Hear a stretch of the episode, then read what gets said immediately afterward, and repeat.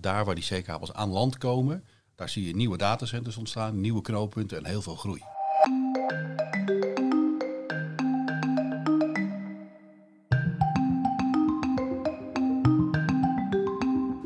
Welkom bij Surf Sounds. In deze serie gaan we in gesprek met experts over ontwikkelingen op het snijvlak van ICT, onderwijs en onderzoek.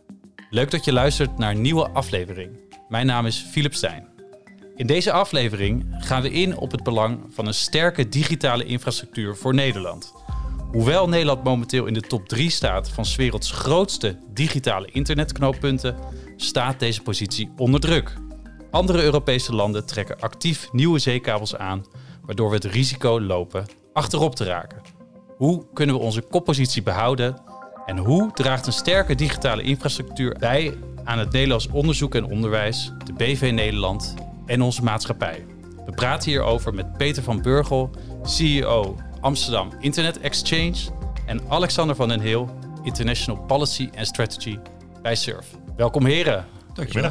We gaan het hebben over digitale infrastructuren. Ehm, en voordat we eh, de inhoud, echte, echte inhoud in gaan duiken, wil ik graag beginnen met uh, een voorwerp. Ik heb jullie gevraagd iets mee te nemen, uh, wat voor jullie centraal staat als het gaat om het belang van een digitaal knooppunt.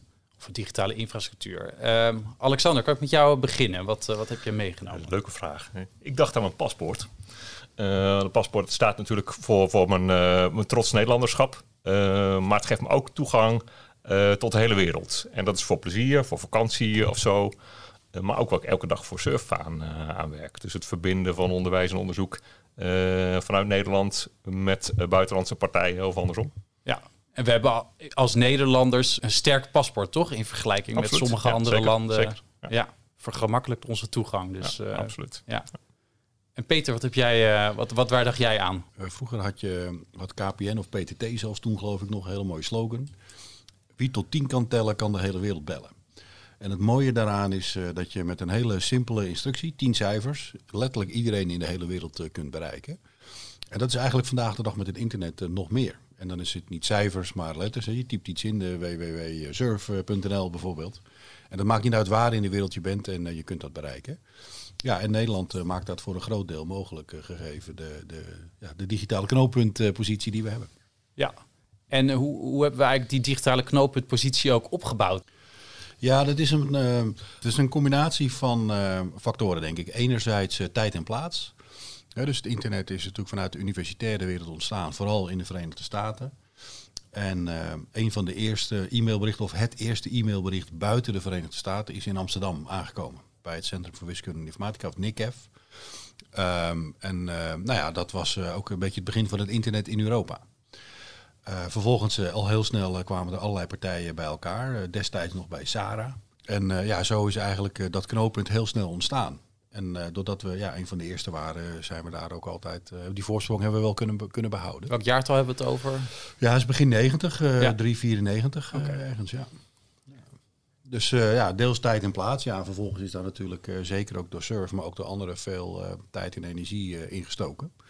En is er echt een, ja, een community ontstaan die maar is blijven groeien. Ja, en inmiddels zijn we dus een van de leidende internet, internetknooppunten ter wereld. Ja, ja. ja, Past ook heel goed bij ons, hè? want we zijn natuurlijk een klein landje. Een klein landje betekent dat je een groot buitenland hebt.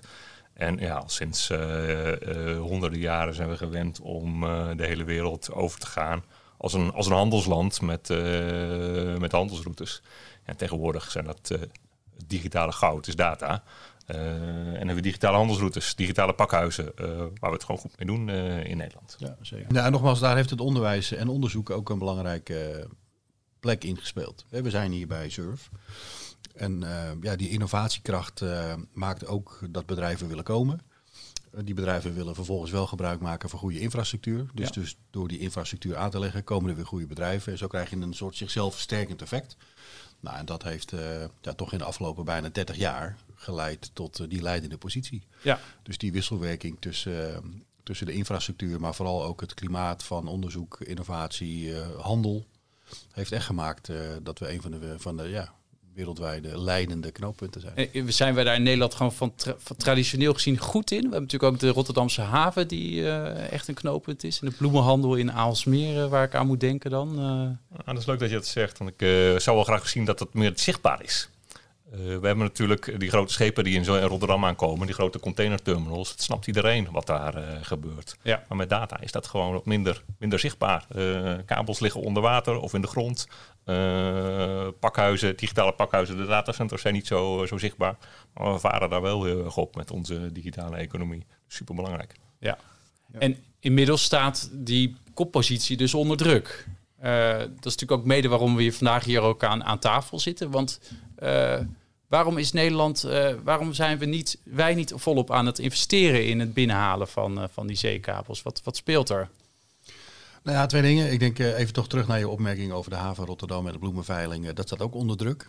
Ja, dus we hebben daar gewoon als land vooral ook mee te maken. Ehm, Alexander zei het net al, hè, we zijn een klein landje, dus een groot buitenland. Dus we hebben om te beginnen minder ruimte dan een aantal landen om ons heen. We hebben vooral ook uitdagingen met stroom en spanning. Ehm, en daar zijn Overbelast eh, net, eh, ja, precies. Dus gewoon geen capaciteit. En dat leidt echt tot eh, uitdagingen, met name in het bouwen van datacentercapaciteit. Ja, daar bestaat een beetje een beeld van dat dat echt enorm is en alle power gebruikt en alle grondoppervlakt. Maar als we naar de, de, de daadwerkelijke percentages kijken, het daar echt over 2, 3 procent eh, van het totaal. Oppervlakte dan wel stroomverbruik. Ja. Dus dat is, valt er heel erg mee. Maar het beeld is dat het echt enorm is. Nou, ehm, dus dat is een uitdaging. Gel- gelukkig bijna zou ik zeggen, zien we dat ook wel in de landen om ons heen. Daar beginnen soortgelijke uitdagingen te ontstaan in, eh, in de eh, aanbod van stroom en spanning en, en grondoppervlak. Maar eh, ja, het staat gewoon onder druk. Nou, een nieuw kabinet moeten we afwachten wat daar de focus op gaat worden. En ik denk, wat Alexander net zei, heel terecht, de zichtbaarheid, of eigenlijk de onzichtbaarheid, hè, het gebeurt allemaal een beetje achter de plint of onder de grond, ja, maakt dat het eh, misschien niet altijd het meest eh, populaire onderwerp is. Eh, de koeien in de wei kunnen we zien en eh, de huizen die we niet eh, kunnen bekopen, kunnen we ook eh, voelen. Maar ja, eh, dat WhatsApp-berichtje, dat gaat er nog steeds uit, dus blijkbaar gaat het daar wel goed. Dus, dus er zit ook wel een beetje, een beetje een image-ding aan, waar we wat werk te doen hebben, denk ik. Als ik dan kijk naar Surf, wat wij via die verbindingen doen. eh, in Dwingelo, hier in Drenthe bijvoorbeeld, zitten toponderzoekers, topastronomen. eh, die data van over de hele wereld eh, gebruiken. Die moeten op een manier naar ons toe komen. Dat kan als er zo'n infrastructuur is. Maar als die infrastructuur er niet is, ja, dan, eh, dan gaat dat mis natuurlijk. Hetzelfde geldt als de miljoenen studenten die elke dag samenwerken, van cloudvoorzieningen gebruik maken. Daar hebben we wel infrastructuur voor, voor nodig. Dus daarom is zo'n zo'n knooppunt, die zeekabelverbindingen bijvoorbeeld, gewoon van belang voor ons land. Zitten we op dit moment tegen de tax aan ook van wat het, eh, het, het, internetverkeer wat we kunnen versturen, verzenden? Of is er nog capaciteit over? Want ik begreep ook dat er nieuwe capaciteit gecreëerd moet worden. De- We willen nieuwe zeekabels laten aanlanden. Ja, dat gaat natuurlijk ook een beetje over de, over de relatieve positie en de strategische move die je, die je maakt. Ik denk dat tot, uh, tot jaar 2000 of zo uh, is er flink geïnvesteerd in kabels naar, naar Nederland. Daar is Amsterdam Internet Exchange voor door ontstaan. daar hebben we als surf grote voordelen mee gehad. Je ziet dat nu, je staat er niet zo bij stil, maar de data van, van de Large Hadron Collider in, in Genève, de deeltjesversneller, die gaat voor een groot gedeelte via Amsterdam de hele wereld over. Um, maar sinds Vanuit Nederland verspreiden wij, zijn wij een wereldwijd knooppunt, knooppunt. Voor, voor, een knooppunt voor heel de wereld, zo moet ik het zeggen. Precies, precies, ja. precies. Nou, je ziet dat we na 2000 veel minder geïnvesteerd hebben. Je ziet dat landen om ons heen bijvoorbeeld wel die zeekabelverbindingen binnen, binnenhalen. Frankrijk, Spanje, Ierland, uh, maar ook in de Nordics zijn ze daar best goed in. Hebben een sterke digitale agenda. Ja, wij, wij zijn daar nu even wat, uh, wat minder in. Het is de bedoeling dat we dat gaan herpakken omdat het, uh, die, die kabelverbindingen een, een, een, een, sterk deel uitmaken van dat digitale ecosysteem. Ja, en hoe, hoe willen jullie dat gaan aanpakken? Wat, uh, wat, wat zijn er voor plannen in de maak? Nou ja, voordat we daar beantwoorden, aanvullend nog op uh, wat Alexander zei. Kijk, wij waren samen toevallig op een evenement begin dit jaar, waar een van de Telegeography heet dat. Dat is een onderzoeksbureau wat echt onderzoek doet naar zeekabelinvesteringen en waar in die wereld dat allemaal gebeurt. En die presenteerden daar hun wereldwijde beeld van hoe zich dat ontwikkelt. En eigenlijk elke grafiek ging van linksonder naar rechtsboven. Allemaal groei. Maar er, waren, het was een, een, een waarschuwing voor twee landen in de wereld waar het toch ingewikkeld was. Eén was Singapore en de ander was Nederland. En beide omdat er dus uitdagingen zijn met het bouwen van datacenters en, en stroom. Nou, dat, dat hebben we teruggebracht naar het ministerie van Economische Zaken. Die zijn daar flink van geschrokken omdat dat iets zegt over het vestigingsklimaat binnen Nederland. We hebben natuurlijk ook discussies gehad over dividendbelasting en dat soort zaken. Dat was al niet, niet, niet handig. gedoe gehad met Meta in Zeewolde, wat er uiteindelijk dan toch niet komt. Nou ja, en dat trikkelt gewoon door, of dat, dat trikkelt, dat, dat, dat zijpelt door in de, in de wereld van investeerders en, en, en bouwers. Nou, um, dat is niet goed, want daarmee daalt Nederland dus op de lijstjes van interessante landen. Ja. En daar hebben we nu samen met met name economische zaken hebben we een, een coalitie opgericht. Zo heet dat dan, een publiek-private samenwerking. En dat noemen we de Zeekabelcoalitie. En daar zijn we echt actief aan de slag om met de overheid samen, met consortia, in gesprek te gaan over ja, uh, kunnen we nieuwe zeekabels uh, laten landen. Ja. Die capaciteitsvraag die je net stelde, hè, er is nog wel zat capaciteit om voorlopig te groeien, omdat er ook veel over land gaat natuurlijk. Alleen wat we echt zien in de wereld van, uh, van digitale infrastructuur is dat de zeekabels echt, echt leidend zijn voor waar knooppunten komen waar geïnvesteerd wordt. Het gros van het verkeer zou je kunnen zeggen gaat via de zeekabel. Het gros van het internet. Ja, zeker het internationale, het intercontinentale verkeer gaat ja. uh, zo. Maar je ziet ook daar waar die zeekabels aanlanden. Bijvoorbeeld zien we nu heel erg in Afrika, maar ook in Zuid-Europa. Daar waar die zeekabels aan land komen, daar zie je nieuwe datacenters ontstaan, nieuwe knooppunten en heel veel groei. Ja. Nou, dus als er geen nieuwe zeekabels in Nederland landen, geen nieuwe datacenters, geen nieuwe groei. Dus daarom is het zo belangrijk om ook die zeekabels echt uh, ook weer naar Nederland te halen. Omdat de bestaande kabels gewoon verouderd zijn. Die zijn inmiddels bijna 30 jaar oud. Dus ja, die zijn wel eens aan vervanging toe. En is het op Europees vlak, je zou kunnen zeggen, het is gewoon een vol, volwassener worden van het Europese speelveld. Andere landen gaan ook meer zeekabels aanlanden. Of is het toch een beetje eten of gegeten worden wat dat betreft? Uh... Maar net welke bril je misschien ja, opzet. ik denk maar... beide. Ik weet niet wat jij uh, denkt, Alexander. Maar... Nou ja, ik denk dat we, dat we daar als Nederland een, een taak voor onszelf in hebben. Om daar een sterk, uh, sterk uh, agenda op te hebben. en daarmee een sterk knooppunt in een sterk Europa te zijn. Um, als we dat niet doen, ja, dan zien we dat land, land om ons heen daarmee mee vandoor gaan. Ja. ja, kijk, als je natuurlijk lang de eerste bent, heb je ook eigenlijk alleen maar te verliezen. Hè? als je natuurlijk challenger bent, kun je veel meer winnen. Dat is wat meespeelt. Maar we zien absoluut een, een, een actieve overheid in andere landen. Die probeert digitale infrastructuur naar die landen te halen. En een, een ander onderwerp wat denk ik belangrijk is om te realiseren... is dat we met z'n allen ook na moeten denken... waar zijn we nou van als Nederland? Zeker, waar zijn we nou over twintig jaar van? Wat is onze toekomst? Nou, dat is aan de overheid en aan de regering, denk ik, om daar veel invulling aan aan te geven. Wat we echter wel weten, is dat digitaal daar een, een fundamenteel onderwerp van is. Dus uh, uh, als we dat ook in Europa leidend willen blijven doen, ja, dan zal dat digitale component uh, toch echt heel belangrijk moeten blijven. Ja. En nou ja, daar, daar moeten we dus met z'n allen hard aan het werk. Ja, precies. precies. Ja. ja, en ik denk dat, dat, dat Amzix en Surf typisch partijen zijn uh, die zien dat we, dat we uh, niet alleen in het ecosysteem zitten. Hè. We, we, zien dat partijen ons heen nodig zijn om dit mogelijk te maken. Daarom hebben wij ook de lead genomen, maar doen het zeker niet alleen. Er zitten ook andere hosters, glasvezelbedrijven, het ministerie en zo in, de, in die zeekabelcoalitie. Um, en wat we met die coalitie proberen te doen is nou, zorgen dat partijen die investeren in dit soort kabelsystemen naar Nederland komen. we zorgen dat er uh, wet of regelgeving onder de aandacht komt, uh, bijvoorbeeld, dat het makkelijker uh, wordt. Maar ook iets simpels als een, als, een, als, een, als een plan voor de Noordzee bijvoorbeeld, waar die kabels binnen, binnen kunnen komen. Het zijn allemaal dingen die geregeld moeten worden en waar aandacht voor moet zijn.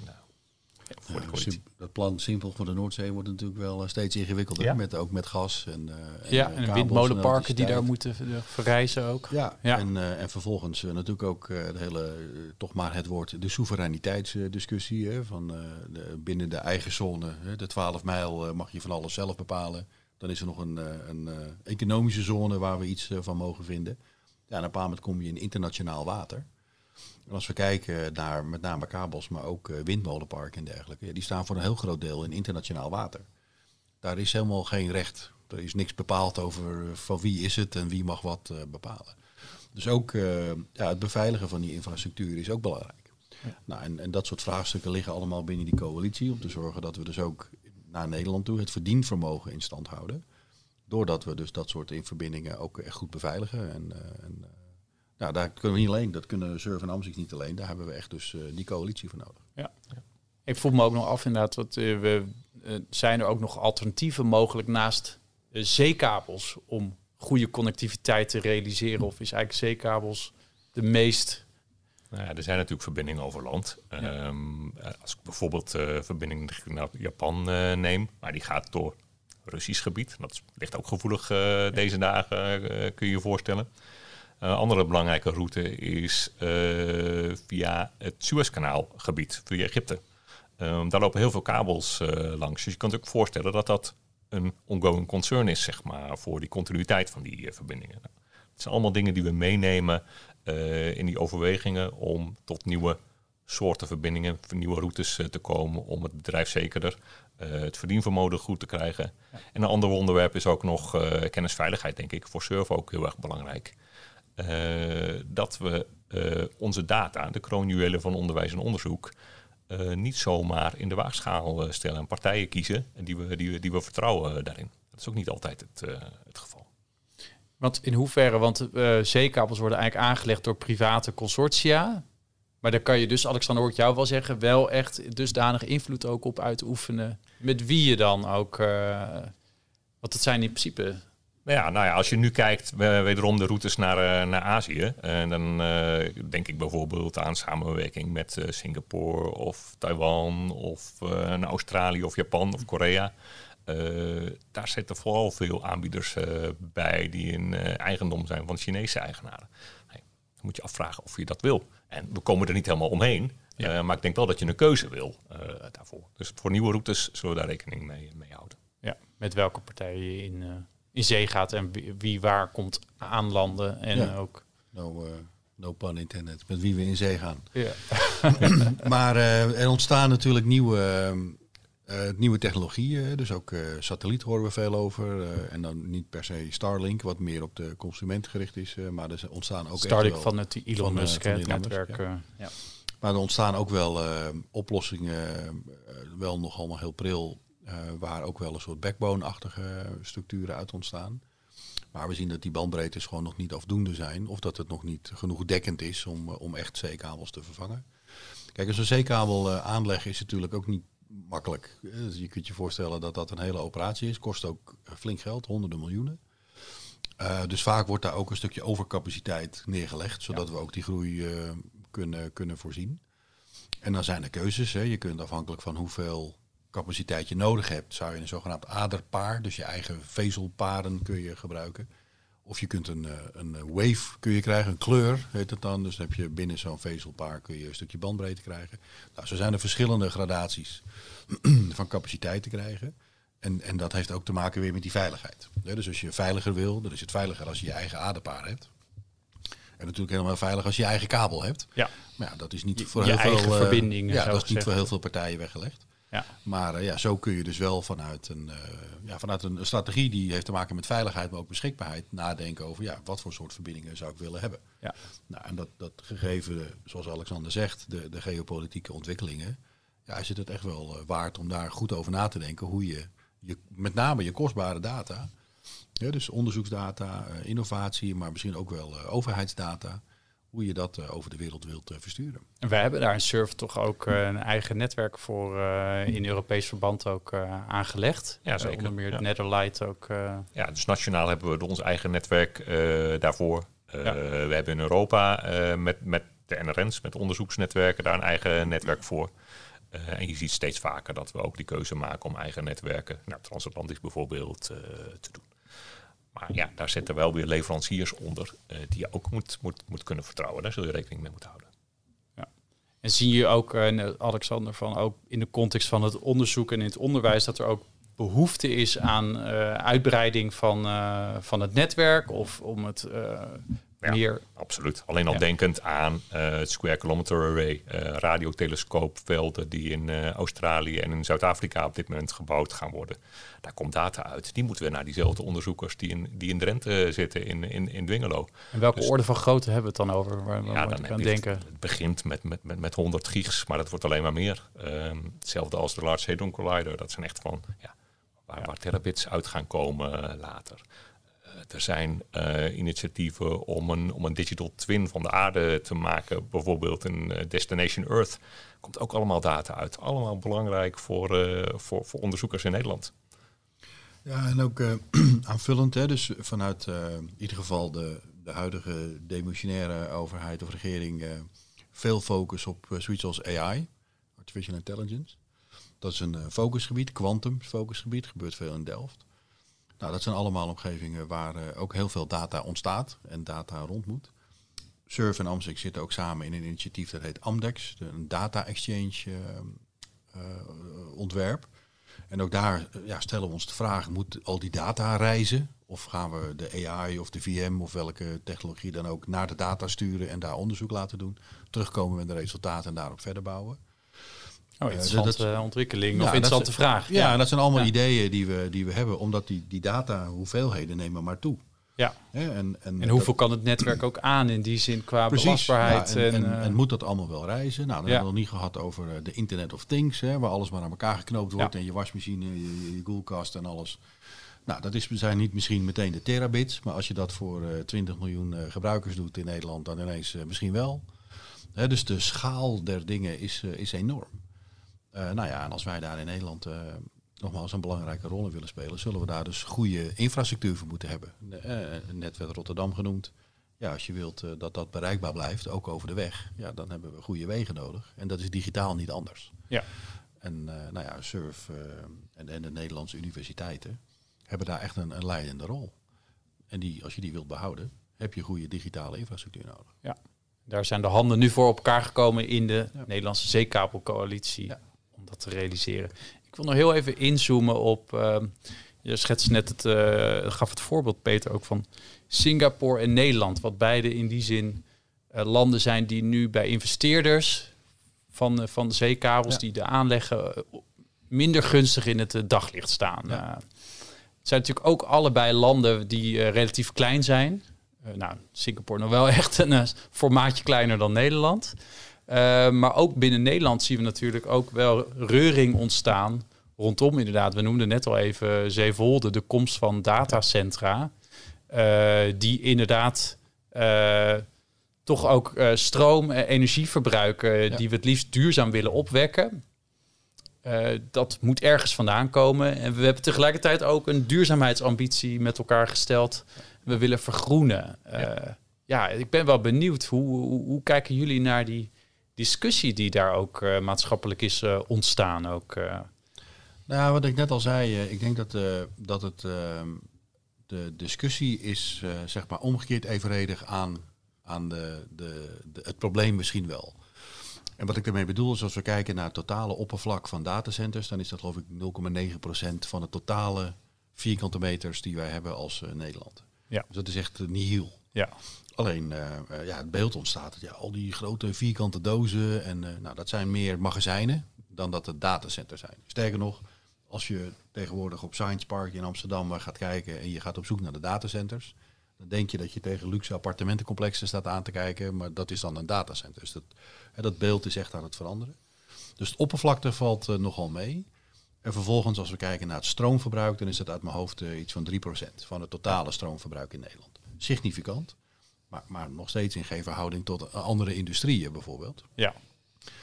Dus maar, maar de discussie wordt gevoerd alsof Nederland helemaal vol staat met datacenters. En die datacenters alle stroom en power in Nederland gebruiken. Nou, dat is dus niet zo. Wat ontbreekt is een stukje integrale, uh, integraal beleid. Waar we zeggen, nou, als we kijken naar de, naar de uitdaging op stroom en spanning. We kijken naar de uitdaging op, op huisvesting. En dus de uitdaging op digitaal. Als we dat nou bij elkaar brengen in een uniform beleid. Dan zegt bijvoorbeeld de Dutch Data Center Association, die, die de datacenters vertegenwoordigt. Nou, zij hebben een voorstel waarin ze een, ze noemen dat een vierde cluster uh, willen aanleggen. Waarin ze samen met de overheid bepalen waar komt dat dan. En vervolgens een plan uitrollen om zowel stroom, huisvesting als uh, ruimtelijke ordening aan te pakken. En wat die datacenters steeds meer doen, is dat die bijvoorbeeld eigen grondstations aanleggen. Zodat ze hoogspanning kunnen omzetten naar normale spanning en dat weer dus een datacenter kunnen gebruiken. Als ze zo'n grondstation aanleggen voor een datacenter, kan dat ook voor de woonwijk werken. Dus als daar iets meer integraal over nagedacht wordt, is er heel veel mogelijk binnen de huidige beperkingen. Alleen omdat dat nu allemaal los van elkaar bedacht wordt, botst dat elke keer omdat dat dus niet op elkaar uh, aangesloten is qua beleid. Dus dat is iets wat we al zouden kunnen doen om daar echt nog uh, ja, meer in te ontwikkelen. De discussie een beetje minder gepolariseerd voeren, denk ik. Hè? Er ontstaat er een discussie over een datacentrum voor een koe. Um, terwijl ja, als jij een nieuwe telefoon koopt, uh, je resolutie van je foto's gaat omhoog. Uh, die moet ook weer ergens opgeslagen worden. Ja. Dus het is wel logisch dat we daarin groeien ook als samenleving met, uh, met extra datacenters en er dus ruimte voor, voor, voor moeten maken. Ja. En dat kan allemaal nogmaals, omdat we die infrastructuur in ons, in ons land hebben. Maar dit is, is, inderdaad een vraagstuk van ook deels van de inrichting en waar we op in willen zetten ook als, als land. En ook Zeker. dus waar de datacenters. Ja. Want er is natuurlijk wel wat reuring ontstaan en ook een, uh, vervolgens een besluit geweest. Ja, uh, nou ja, en dan zie je ook zogeheten hyperscales, ja. extra grote datacentra. En dan zie je ook dat daar nou, ook een beetje een bestuurlijke onrust ontstaat. we modderen een beetje aan met zo'n besluit. En dan op een zeker moment wordt, wordt daar de vergunning ingetrokken. Dat heeft natuurlijk effect op investeerders. investeerders die plannen maken om van allerlei infrastructuren naar zo'n kabel, naar zo'n datacentrum te trekken.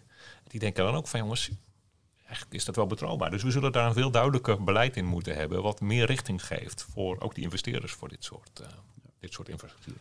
Ja, dus we zien, uh, we zien dat echt weglekken. Hè, het voorbeeld uh, kan Alexander beter vertellen over die, die 400 gig verbinding. Ja. Kun je misschien iets meer over vertellen. Maar ja, wij horen toch wel van verschillende kanten, bijvoorbeeld recentelijk, dat Microsoft allerlei klanten richting Duitsland stuurt omdat ze gewoon in Nederland niet genoeg capaciteit hebben om nieuwe klanten aan te sluiten.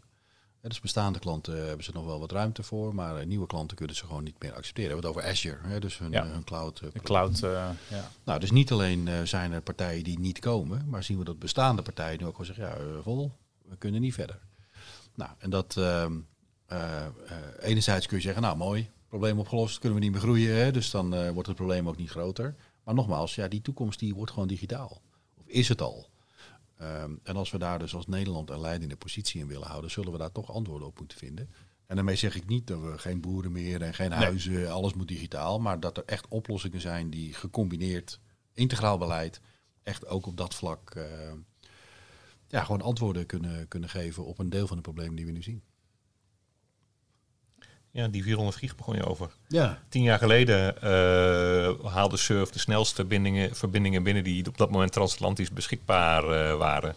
Uh, 100 gig was dat destijds was de normaalste zaak van de wereld dat het in Nederland aanlandde. En tijdens TNC in Maastricht, flagship event van onze community, demo. Het wat voor event? Een flagship event. Flagship. Dus een, oh, ja. groot, groot ja. evenement wat we toen in Maastricht ja. hielden. Uh, konden we toen die eerste 100 gig demonstreren en actief uh, maken. En nu zie je dat dat niet meer vanzelfsprekend is. Uh, de nieuwste verbindingen komen nu binnen in, in Frankrijk. En dus gaan de 400 gigs, wat nu de nieuwe currency is, naar Parijs. Ik las gisteren berichten over 800 gig al. Komt ook in Frankrijk aan niet vanzelfsprekend meer in Nederland. Maar welke partijen gaan dan naar bijvoorbeeld Parijs toe in dit geval? Nou, nu spelers? heb ik het over de, over de onderwijs- en onderzoekscommunity. Okay. Uh, dus uh, uit, uh, uit andere landen. Ja, die ja. brengen hun verbindingen daarheen in plaats van, van naar Amsterdam. Die 800 gig, dat was echt nog een, beetje een industriedemo. Ja. Dus dat is toch niet per se onderwijs en onderzoek. Um, maar moeten we wel rekening mee houden. Ja. En dat raakt direct dan ook aan onze positie als, als hub eigenlijk ja, als uh, de grote, grote schepen, om het maar even in Rotterdam weer, uh, weer aan te kaarten, uh, niet meer in Rotterdam kunnen komen, maar wel in haven. Ja, heeft dat effect. Ja. En zien jullie nog alternatieven voor Nederland dat we in die zin op dit vlak ook tweede viool zouden gaan spelen en een andere positie gaan invullen als het gaat om de digitale ambities die we met elkaar gesteld hebben? Nou ja, ik denk dat je een argument kunt opstellen dat we dat op dit moment al een beetje doen. Ah ja, ja dus we zijn uh, vandaar kijken, met name naar Frankfurt uh, kijken. Daar is nog wel uh, hier en daar wat ruimte capaciteit. Begint ook wel wat, lastiger te worden. Maar daar wordt nog wel gebouwd. Eh, maar de- ook daar zien de datacenters, ja, het datacenter staat nog niet of het zit vol. Dus die groei is enorm. En nogmaals, als we zien eh, de, de vlucht die AI neemt en, eh, en ehm, ehm, eh, ja, ik denk onverwacht, hè, maar als we zien hoeveel bedrijven, hoeveel mensen nu echt daarmee bezig zijn en ja, hoe, hoeveel data dat weer met zich meebrengt, eh, blijft die groei nog wel even, even doorgaan. Dus ja, kunnen we als Nederland daar eh, tweede VO spelen? Ja, vast. Misschien wel derde. Misschien, eh, Dat, wi- dat willen we niet. Nee, Maar dat toch de een reden dat ik het even maar- vraag, je kan natuurlijk ook maar- zeggen, we zetten de Sahara vol met zonne, eh, zonnepanelen en dan tappen we van daaruit ja. weer terug naar Europa. Nou, ik denk daar, dat dat deels gaat gebeuren overigens. Hè. Dus eh, goedkope waterstof en zo gaat daar zo meteen ook eh, vandaan komen als ik daar de ontwikkeling een beetje volg. Maar ehm, kijk, de, de, de, we zitten hier bij surfen en, daar, en, da- en dat heeft echt te maken met innovatiekracht en slagkracht en onderwijs en et cetera. Eh, de Nederlandse handelsgeest, je vroeg daar net naar, hè, we hebben Rotterdam, de bloemenveiling, et cetera. De, Nederland, de Nederlandse eh, bedrijven zijn heel goed in het optimaliseren. Nou, we hebben nu eh, ASML, bijvoorbeeld als, als echt topbedrijf Ja. eh, binnen Nederland. Vroeger waren dat dan Shell en Axo. En nou, dat vinden we allemaal minder sexy tegenwoordig. Ja, en ik denk dat we een beetje op zoek eh, moeten gaan van ja, wat is dan de volgende ASML? Ja. En nogmaals, ik blijf daarop hameren. Ik denk dat, eh, dat digitaal daar een enorm belangrijke component in is. En, maar dus ook belangrijk dat het geconcentreerd blijft in, in de, de hub Ja. binnen, binnen Nederland, binnen Amsterdam eh, bijvoorbeeld. nou ja, het hoeft niet eens per se Amsterdam, maar Amsterdam is dat nu, omdat daar gewoon historisch gezien het meeste aan, aan, aan capaciteit is binnengekomen. Maar denk ook aan, ehm, aan eh, opleidingen en, eh, en letterlijk hoe we mensen opleiden. En die digitale skills en dergelijke, die zijn gewoon echt heel belangrijk om als Nederland, gewoon eh, de BV Nederland, die je net ook in de opening noemde, ja, als we daar het verdienvermogen in stand willen houden, ja, dan hebben we een hele goede, strakke infrastructuur nodig. Ja. En, en ook al zijn we dan misschien nummer twee of drie in Europa, ja, dan nog moet dat op een zeer hoogwaardig niveau zijn. Maar zoals wij hier zitten, zeggen we ja, dat is eigenlijk onze eer te na om die marktlijn in de positie te verliezen. Ja. Eh, omdat er geen goed integraal beleid is. En leidt er- mogelijk ook tot, tot eh, hè, nadelige gevolgen op lange termijn voor Ja, onze ja, eh, dat- economische positie. Dat is en, precies waar, wat wij nu aan de bel eh, Ja. trekken. Om daar tijdig vooruitkijkend eh, een agenda op te maken. Zodat we die infrastructuur ontwikkelen. Zodat er ruimte is voor een ASML, maar ook een BSML en een CSML later. Mooi, ja. BSML, eh, mooi. nou, ik hoor hier een, eh, een nieuw eh, Ja. businessplan. Precies. ik schrijf het even op in mijn, in mijn zakboekje. Nou ja, en, en als, als laatste, kijk, de, de, het is al even achter ons. Hè. Het lijkt alsof het niet meer gebeurd is. Maar toen we met z'n allen thuis moesten werken vanwege COVID, toen hadden wij eh, wekelijks overleg met onze collega Internet Exchanges. En veel, ook zij zaten allemaal thuis. En, de, en het interessante was dat de verbindingen gewoon slecht waren. Dus als we op kantoor waren was het goed, maar zodra ze thuis zaten hadden ze gewoon echt slechte verbindingen. Heel vaak konden we geen video doen bijvoorbeeld, omdat het gewoon slecht was. Dus in Engeland, in Duitsland, in Italië, in Zweden. Dus echt opvallend hoe goed dat dus in Nederland eh, eh, geënt is. En eh, nou ja, daar, daar een beetje terug naar de opmerking van Alexander ook in het begin. Dat je, ja, we zien dat niet zo erg. Want dat zit een beetje onder de grond en eh, Ja. we zijn er zo aan gewend. Het is bijna water uit de kraan, bij wijze van. En in Nederland is dat zo. En, en dat werkt, zo goed werkt het. Alleen, eh, ja, dat, dat maakt het ook soms een beetje eh, gemakzuchtig. Want ja, het doet het toch en het werkt toch. En nou ja, daar is heel veel tijd, energie en geld in gestoken. En als we dat niet blijven doen, ja, dan, dan gaan we alleen maar achteruit. Dat is eigenlijk het idee. Hebben we nog een positieve noot om mee af te sluiten? Nou ja, kijk, dat er natuurlijk heel veel, dat er natuurlijk heel veel gebeurt. Hè. Dus het is, eh, we hebben nu vooral over de bedreiging gesproken. Maar eh, het feit dat economische zaken nu ingestapt is. Nou, we gaan die zeekabelcoalitie organiseren. We zitten letterlijk nu in het proces om eh, zogenaamde ambassadeur aan te nemen. Dus iemand die echt Nederland kan vertegenwoordigen. En ook echt kan, kan niet alleen uitstralen, maar ook echt aantonen. Hè, we're open for business. Ja. Dus er kunnen zeekabels komen. We willen echt actief aan de slag met het, met het datacenterbeleid. Er is groei. Dus het is niet eh, allemaal eh, doom en gloom. Maar het is wel eh, belangrijk dat we, dat we met z'n met z'n allen, hè, dus iedereen in Nederland, gaat snappen dat dat digitaal niet vanzelfsprekend is. Dat dat ook gewoon vraagt dat we daarmee bezig zijn. Ondanks dat we nu in de verkiezingsstrijd, of tenminste in de coalitiestrijd inmiddels, zien dat migratie en huisvesting en inflatie zijn natuurlijk ook superbelangrijke onderwerpen. Maar ook op digitaal ja, moeten we gewoon blijven investeren. En dat gebeurt gelukkig, maar we kunnen niet verslappen. Dus dat Mooi. is Precies. Ja. Precies. Men is wakker geschud. Ja. Ja. Ja, we doen het hartstikke goed. Als je kijkt om ons heen wat er allemaal gaande is en wat voor bedrijven we hebben, wat voor universiteiten we hebben, eh, wat voor kleine en grote bedrijven floreren door onze digitale infrastructuur. Dat is prachtig. Maar dat moet zo blijven. En daar, eh, nou, daar strijden we voor. Zeker. Nou, ik wens jullie heel veel succes ook met de Zeekabelcoalitie. En Dankjewel. bedankt voor het leuke gesprek. Surf Sounds is een podcastserie van Surf, de ICT-samenwerksorganisatie van en voor onderwijs en onderzoek in Nederland. Deze podcast werd gemaakt door Sanne Koenen, Jan Michielsen, Eva van Dam en Philip Stijn. In onze volgende aflevering gaan we dieper in op de toekomst van de campus in 2040.